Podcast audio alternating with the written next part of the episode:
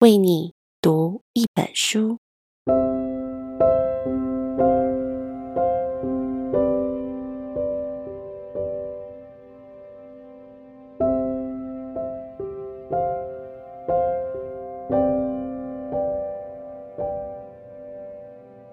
Hello， 我是嘉芬，今天要为你读的是周志健的《情绪治疗》。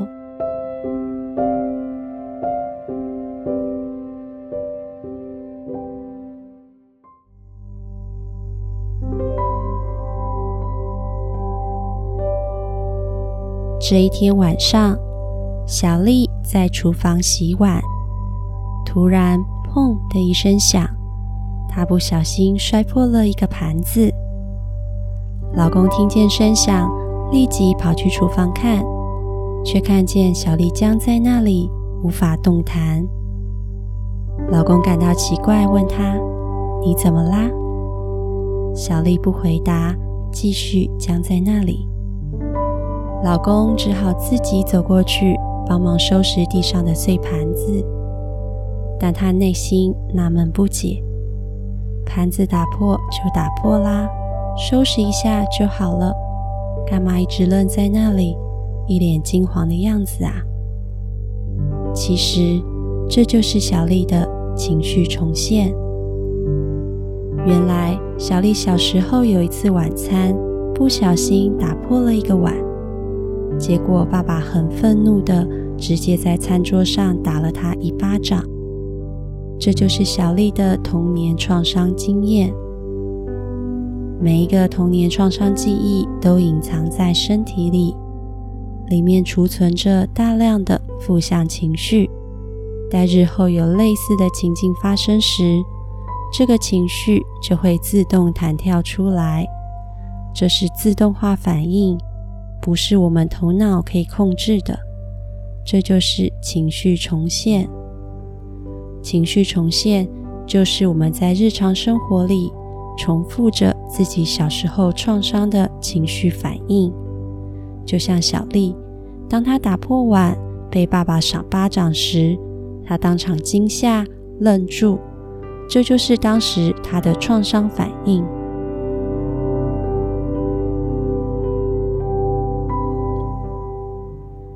大卫告诉我，每次只要女友说他两句，拜托，连削个苹果都不会，吼，白痴哦，炒个蛋你也可以炒成这个样子。像这样的语言都会让大卫当场僵住，但事后却感到生气，感觉自己被指责了，然后大卫就会闷闷不乐一整天，甚至好几天。这就是情绪重现。女友常常不解，想说这个男人到底怎么啦？怎么那么爱生闷气啊？后来女友才明白，原来啊，那就是大卫的地雷，不能碰。以后跟大卫讲话要小心一点啊。大卫的地雷是怎么来的呢？原来大卫有一个爱批判、掌控他的母亲。小时候，他经常被母亲挑剔、批评、嫌弃，所以日后任何批判的语言都会挑起他敏感的神经。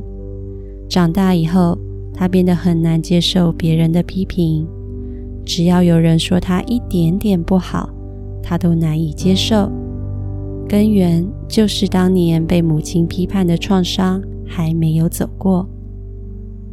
过去的创伤经验隐含了大量的负向情绪，这些情绪会深植在我们的大脑记忆里，变成一种自动化反应，也就是俗称的地雷。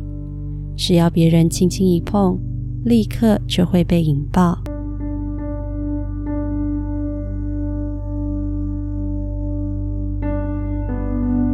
小英的爸爸很喜欢钓鱼，假日时，他经常一个人到河边钓鱼，而且他很会钓，经常满载而归。每当爸爸钓鱼回家，就把负责杀鱼、处理鱼的事通通交给小英。等小英处理完，爸爸就会分送给亲朋好友去炫耀他的战利品。这是小英高中时期最深刻，也是最痛苦的回忆。每次在处理这些鱼时，小英的内心就充满了愤怒，一边杀鱼，一边骂：为什么是我要做？结婚后，有一次过年，小英的先生买了一条大鲤鱼回来，顺手就给了小英，要她处理这条鱼。当下小英内心立刻升起了一股莫名的怒火，像火山爆发，生气地说：老娘不干。当时家人都觉得小英怎么了？干嘛发这么大的脾气啊？小英怒气冲天，但连自己都觉得莫名其妙。后来才明白，原来当年小英被迫杀鱼的愤怒还一直积压在潜意识里，而今天这个情绪被挑起，浮上了台面。这就是小英的情绪重现。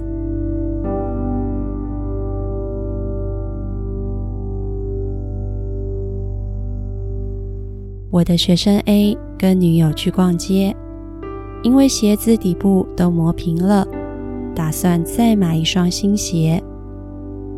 A 看鞋子的时候不喜欢有人跟着他，因此 A 告诉女友：你可以去逛你想逛的，我要自己去找鞋子。但女友想要参与，一直跟着 A 找鞋，于是 A 再次告诉她：我可以，也有能力自己找，不用你帮忙。接着 A 看见一区单一尺寸的特价区，她挑了双外形不错的鞋子试穿。当发现鞋子太小时，女友马上站起来说：我去帮你找有没有更大的。此时 A 的火气冒上来了，立刻把鞋子放回去，很生气地说：我不买了。为什么 A 那么生气？因为小时候买东西时， A 常常被妈妈和姐姐建议试穿这个，试穿那个。虽然表面上他们会假装开明地询问 A 喜欢哪一个，但最后却不断说服 A 买他们想要他买的东西。这样的干涉让 A 觉得自己是一个没有能力判断好坏的人，觉得自己被控制了。因此，等到一定年纪以后， A 绝对不跟家人一起去买东西，因为这会勾起他过去不舒服的经验。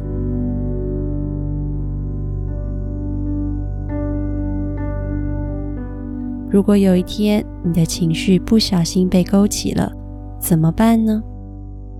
请不要指责自己或是他人，毕竟情绪没有对错，它只是个讯息在告诉你，过去的伤还在，它没有过去。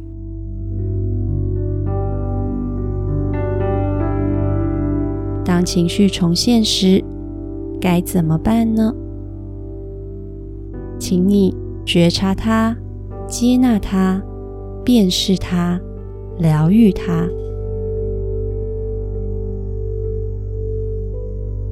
觉察它，先觉察自己的情绪冒出来了，像是我感觉生气，感觉悲伤，感觉害怕。不管是什么感觉，觉察是重要的第一步。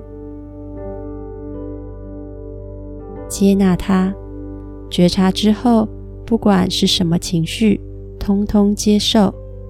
情绪只是一个讯息而已，没有好坏对错。辨识它，既然情绪只是一个讯息，那就安静下来，去辨识看看，它是从哪里来的，他想告诉我什么，去找到情绪的源头。疗愈它，情绪的根源大多来自于过去，尤其是童年，与某一个创伤经验有关，看见以后，请你带着爱与慈悲，好好为过去那个受伤的自己疗伤。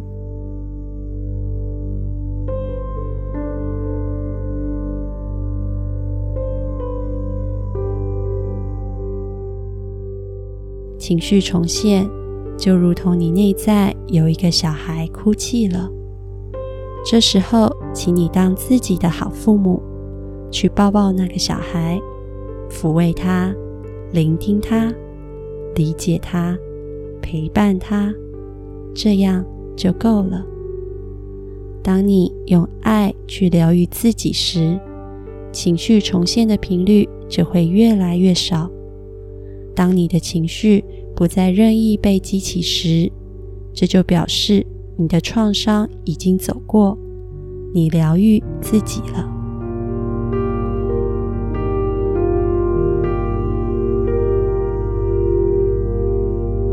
周志健，情绪治疗。